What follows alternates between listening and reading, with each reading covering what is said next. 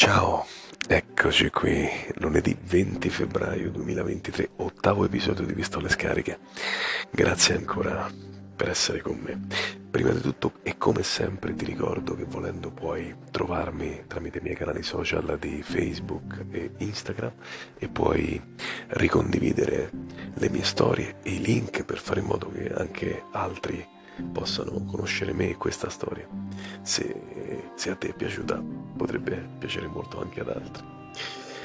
Dunque, durante l'ultimo episodio ci eravamo lasciati appunto con le paure più grandi, ovvero con Rosella che esce dopo un'operazione da un tumore molto esteso fortunatamente non metastatizzato ma molto esteso tra seno e bicipite, subisce una mastectomia, quindi un'asportazione del seno sinistro e del bicipite, eh, eh, a causa delle quali mm, affronterà poi una lunga eh, riabilitazione, un lungo recupero. Eh, in tutto questo ovviamente c'è grandissimo fermento da parte della famiglia, grandissimo fermento e preoccupazione eh, soprattutto in tutta la situazione verrà sempre e comunque additato come unico colpevole. Franco, pur non essendo questa la realtà, in quanto eh, molti dei membri della famiglia di Rosella si rifiutano di considerarla come un essere umano indipendente e, e pensante, quindi conviene in qualche modo, è più semplice forse prendersela in questo senso con, um, con Franco, uh, messo diciamo alla berlina come artefice di tutto. Di fronte a questo, uh, subita l'operazione, passata la riabilitazione, Rosella non dovrebbe rimanere incinta eh, nei prossimi quattro anni più o meno. In realtà succede una volta nell'81, eh, perde il bambino, subisce una, un intervento di raschiamento e poco dopo rimane di nuovo incinta. Stavolta deciderà di affrontare la gravidanza, quindi di portarla avanti, non senza problemi, avrà minacce d'aborto, fuoco di Sant'Antonio, eh, ma verrà eh, soprattutto lo sfogo questa volta sul braccio sinistro e questo farà pensare male sia alla famiglia, ovviamente per pensare male eh, per quello che riguarda eventuali ed ulteriori rischi legati al tumore a causa del quale pochi anni prima si era già operata, perché lo sfogo verrà sul braccio sinistro appunto e quindi questo riporta all'operazione subita al bicipite dello stesso braccio anni prima a causa del tumore. Interverrà anche di nuovo per ragioni di mm, maggiore tutela e sicurezza un oncologo. Nonostante la situazione sia preoccupante, Rosella non, non ha nulla. Ovviamente sì, la gravidanza non si rivela semplice, fortunatamente però non ci sono conseguenze gravi come quelle del tumore. Pertanto la gravidanza andrà a buon fine, con qualche ostacolo, con alti e bassi, ma andrà a buon fine. Nel marzo del 1982, anche qui, terzo figlio, e incluso anche il marito di Rosella, quindi Franco, sono quattro persone della stessa famiglia nate a marzo. In questo caso parliamo del 2 marzo del 1982 Rosella dà alla luce il suo terzo figlio. Qui si andranno a creare dei dibattiti in famiglia sul nome da dare al terzo figlio. C'è Franco che è propenso e assolutamente convinto nel volerlo chiamare Junior, ma possiamo dire, grazie a Dio, la legge non glielo consente. Ora non so se oggi sia diversa, ma all'epoca la legge italiana imponeva eh, um, che se qualsiasi padre volesse, avesse voluto chiamare il proprio figlio Junior avrebbe dovuto anteporre il proprio nome a Junior. Di conseguenza in questo caso il bambino si sarebbe dovuto chiamare Francesco Junior. Ma eh, Franco voleva solo ed unicamente Junior questo non era possibile, anche se e lui stesso lo ha raccontato per il resto della vita, accanto a sé in quel momento c'è stato un genitore a cui è stato permesso di chiamare il proprio figlio 29 settembre di nome. E, anche se Junior è effettivamente un nome, non gli era concesso chiamare un figlio solamente Junior. Ad ogni modo, la legge dell'epoca non glielo consente e quindi opteranno per la, la coppia opterà per, per i tre nomi che girano nella testa di, di Rossella sono tre nomi slavi in quanto come già sai Rossella aveva una propensione per i nomi principalmente per i nomi russi. E la scelta in questo caso era tra Igor, Yuri e Ivan. E sì come avrai capito, la scelta ricade su Ivan e, ed ecco che hai la certezza ora che nasce il sottoscritto. Diventiamo così una cosiddetta, come piaceva molto dire a mio padre, una famiglia numerosa per l'epoca, cinque persone, tre figli. E le cose eh, vanno, cresciamo forti, sani, in salute, una famiglia felice, quello che eh, avrebbero sempre voluto i miei, i miei genitori, soprattutto, soprattutto papà.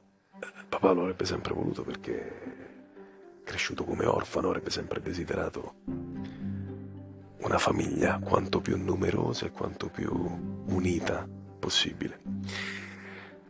Beh, per darti un'idea, per avere una sorta di, chiamiamola così, fotografia della situazione.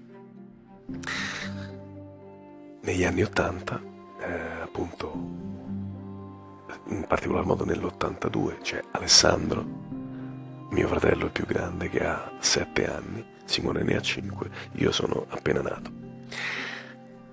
È l'anno in cui a giugno verranno giocati i mondiali e Rosella, mia madre, è ancora una, una supplente alle scuole elementari, diventerà poi di ruolo, in gergo tecnico si dice di ruolo quando uh, un insegnante ottiene la propria cattedra, quindi comunque il suo posto fisso in, in, una, in un'unica scuola, nel 1989 quando io avrò sette anni. E mio padre Franco, eh, ormai da diverso tempo, è entrato a lavorare in, in aeroporto grazie a quel facoltoso uomo d'affari incontrato molti anni prima per il quale Franco ha fatto l'autista personale a titolo gratuito. Inizia dal gradino più basso della gerarchia aeroportuale, quindi inizia a lavorare sulle piste, effettivamente fa... Uh, oggi chiaramente le cose sono diverse, ma Franco inizia uh, facendo un lavoro di fatica, cioè proprio il carico dei bagagli uh, sugli aerei. Purtroppo a due anni dalla mia nascita, quindi nel 1984, mio nonno Tullio verrà a mancare a causa di un tumore ai polmoni. Sfortunatamente è sempre stato un uh, grosso fumatore ed inizia ad avere i primi sintomi di questo in realtà qualche anno prima. Verrà ricoverato diverse volte e, e alla fine purtroppo nell'84 ci lascerà. Io personalmente ho un bel ricordo anche se vago, di, di mio nonno, che si mi riporta il più delle volte a, a, al gioco con lui, anche se ero molto piccolo, ho in testa questo ricordo vivido del, de, dei giochi con mio nonno, del tempo che mi dedicava. Quindi da questo momento in poi mia nonna Wanda rimane, rimane sola, ma diciamo, viene ovviamente sostenuta sempre dalla famiglia, sempre, sempre presente, sempre unita e sempre forte, ma anche dalla sua stessa caparbietà, dalla sua stessa forza. Man mano che andremo avanti con questa storia vedrai che, come già ho detto in precedenza, questa è una storia di donne, dedicata alle donne, o meglio, quello che io sto raccontando è dedicato a loro, ma in realtà è una storia di donne, fatta dalle donne, e senza le quali probabilmente saremmo stati tutti molto molto più persi di, che, di quello che siamo stati in realtà. Beh, andando, volendo andare comunque per, per gradi, tu sai che Franco insieme a suo fratello Tony aveva conseguito diverse patenti perché nel tempo si erano specializzati oltre che nell'ambito della ristorazione anche nell'ambito della guida con conducente, quindi di, nell'ambito delle, mm, del, del, dell'affitto di macchine di lusso con autista per persone particolarmente facoltose. Ecco, mh, mm, conseguono diverse patenti, si specializzano anche in questo lavoro, fanno molta gavetta. Franco in particolar modo lo fa già prima di entrare a lavorare in aeroporto. Starà poi in aeroporto per circa 20 anni, dai primi anni 70 in poi, e si alternerà per appunto circa 20 anni facendo questi due lavori, che sono molto remunerativi, nel senso che in aeroporto eh, guadagna un buono stipendio già in partenza e riuscirà poi a far carriera fino ad arrivare agli uffici. E considera che all'epoca era un lavoro, quello aeroportuale, a prescindere dalla mansione, che fosse sulle piste, in ufficio, eh, che fosse um, un lavoro di steward hostess di terra o di volo, erano comunque dei lavori ben pagati, non, uh, non diciamo in crisi come possono essere oggi. Quindi sicuramente aveva le spalle ben coperte da addirittura due lavori che erano molto ben visti all'epoca. Um, quello dell'aeroporto perché ben pagato, mentre quello del noleggio perché elitario e rivolto ad una cerchia molto ristretta di clienti, per lo più facoltosi, quindi diciamo non così uh, diffuso come il lavoro ed era anche un lavoro che bisognava saper fare perché queste erano persone facoltose che dovevano anche fare diciamo nel loro ambito, nel loro campo una certa figura, quindi era richiesto che anche l'autista stesso fosse una persona di, di, bella presenza. Ecco, Franco fa la sua gavetta per moltissimi anni in questo, in questo ambito, finché un giorno non mette se stesso in qualche modo di fronte, di fronte a un bivio. Ecco, il bivio è la scelta che si trova a fare nel momento in cui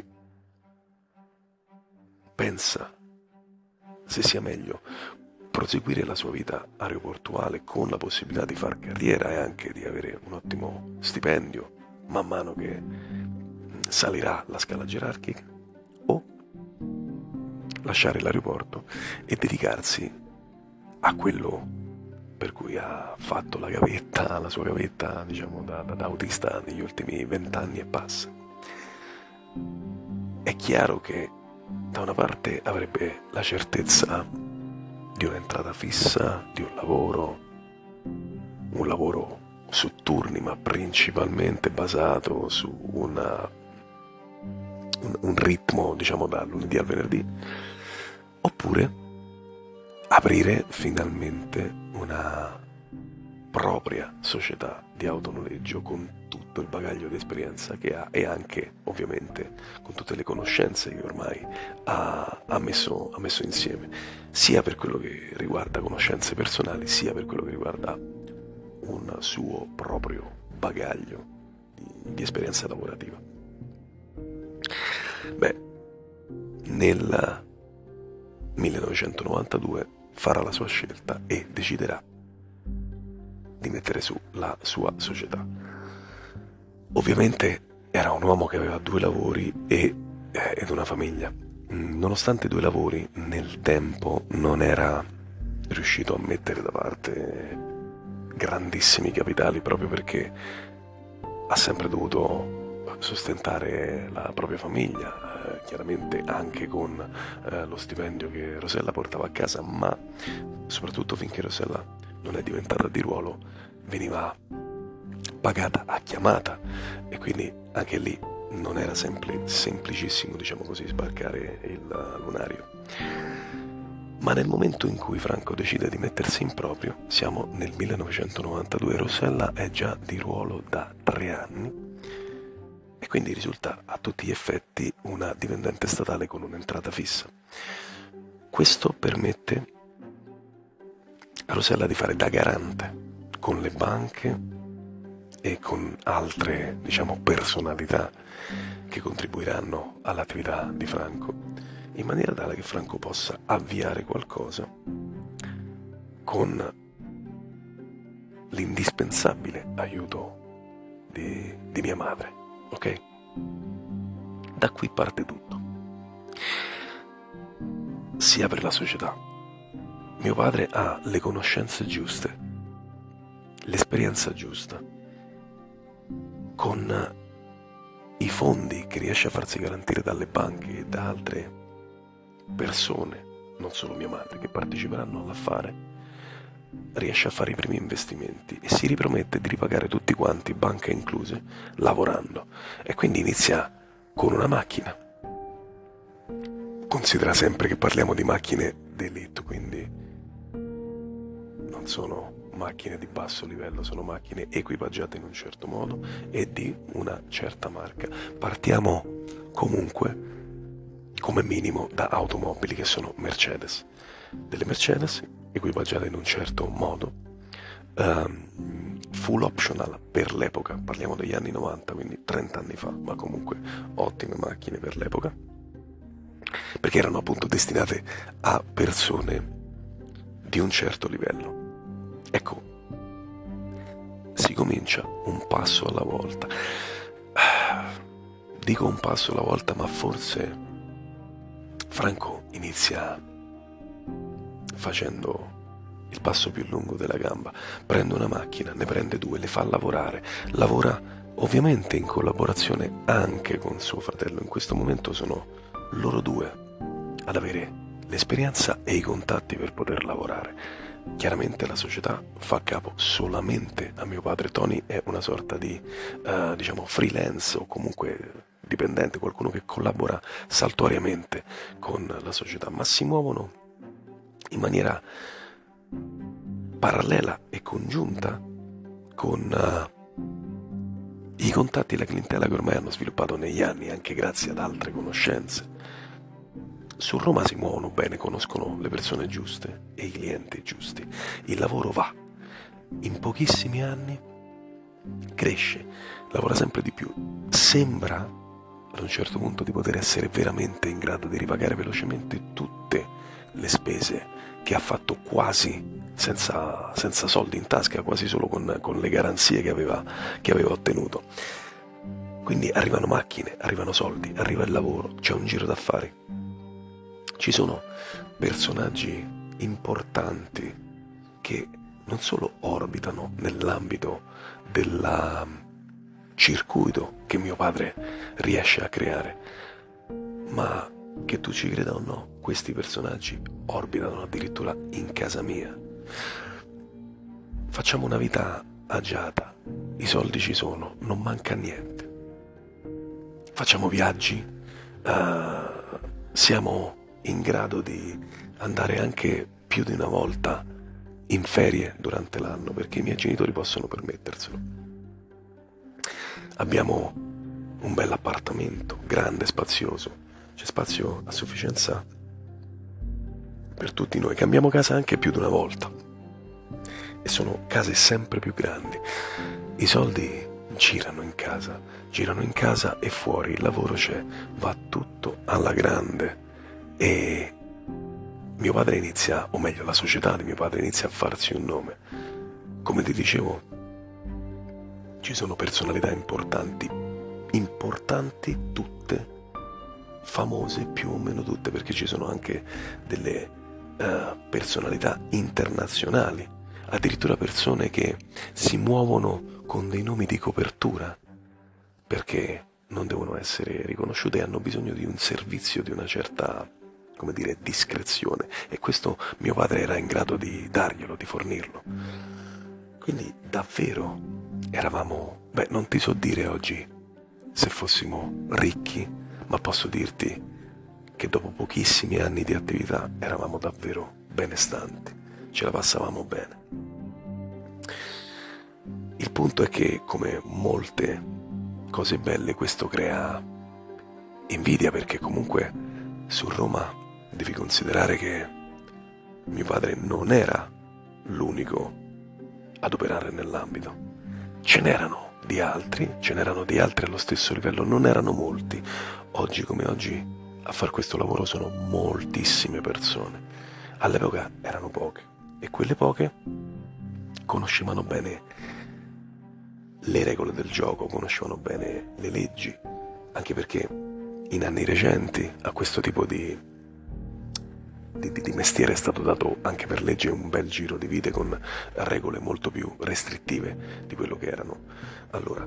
Beh, diciamo che il circuito di lavoro, la mole di lavoro che riesce a sviluppare mio padre, mm, desta qualche sospetto agli, agli addetti ai lavori. E questi iniziano a muovere un meccanismo di controllo perché cominciano a mandare dei segnali, dei suggerimenti a chi questi controlli deve farli. Quindi non parliamo più solamente di concorrenza, ma iniziamo a parlare di concorrenza sleale. E forse questa concorrenza sleale l'ha, l'ha fatta, l'ha giocata in qualche modo anche mio padre. Beh, i controlli scattano. I controlli scattano negli uffici di mio padre, scattano a casa, scattano sui conti correnti di mio padre, di mia madre, su quelli di tutti. Questo creerà problemi ulteriori ai rapporti familiari perché mio padre non ha coinvolto in questi affari solo conoscenti e colleghi, ma anche la famiglia. I conti in banca a questo punto vengono congelati. Arriva la finanza, arrivano i carabinieri. Crolla tutto quel piccolo impero che in pochissimi anni era riuscito a mettere su. Arrivano i sequestri, arrivano le denunce, arrivano i tribunali e i magistrati. Arriva qualcosa che nessuno era in grado di prevedere. Ci vediamo lunedì prossimo. Grazie ancora.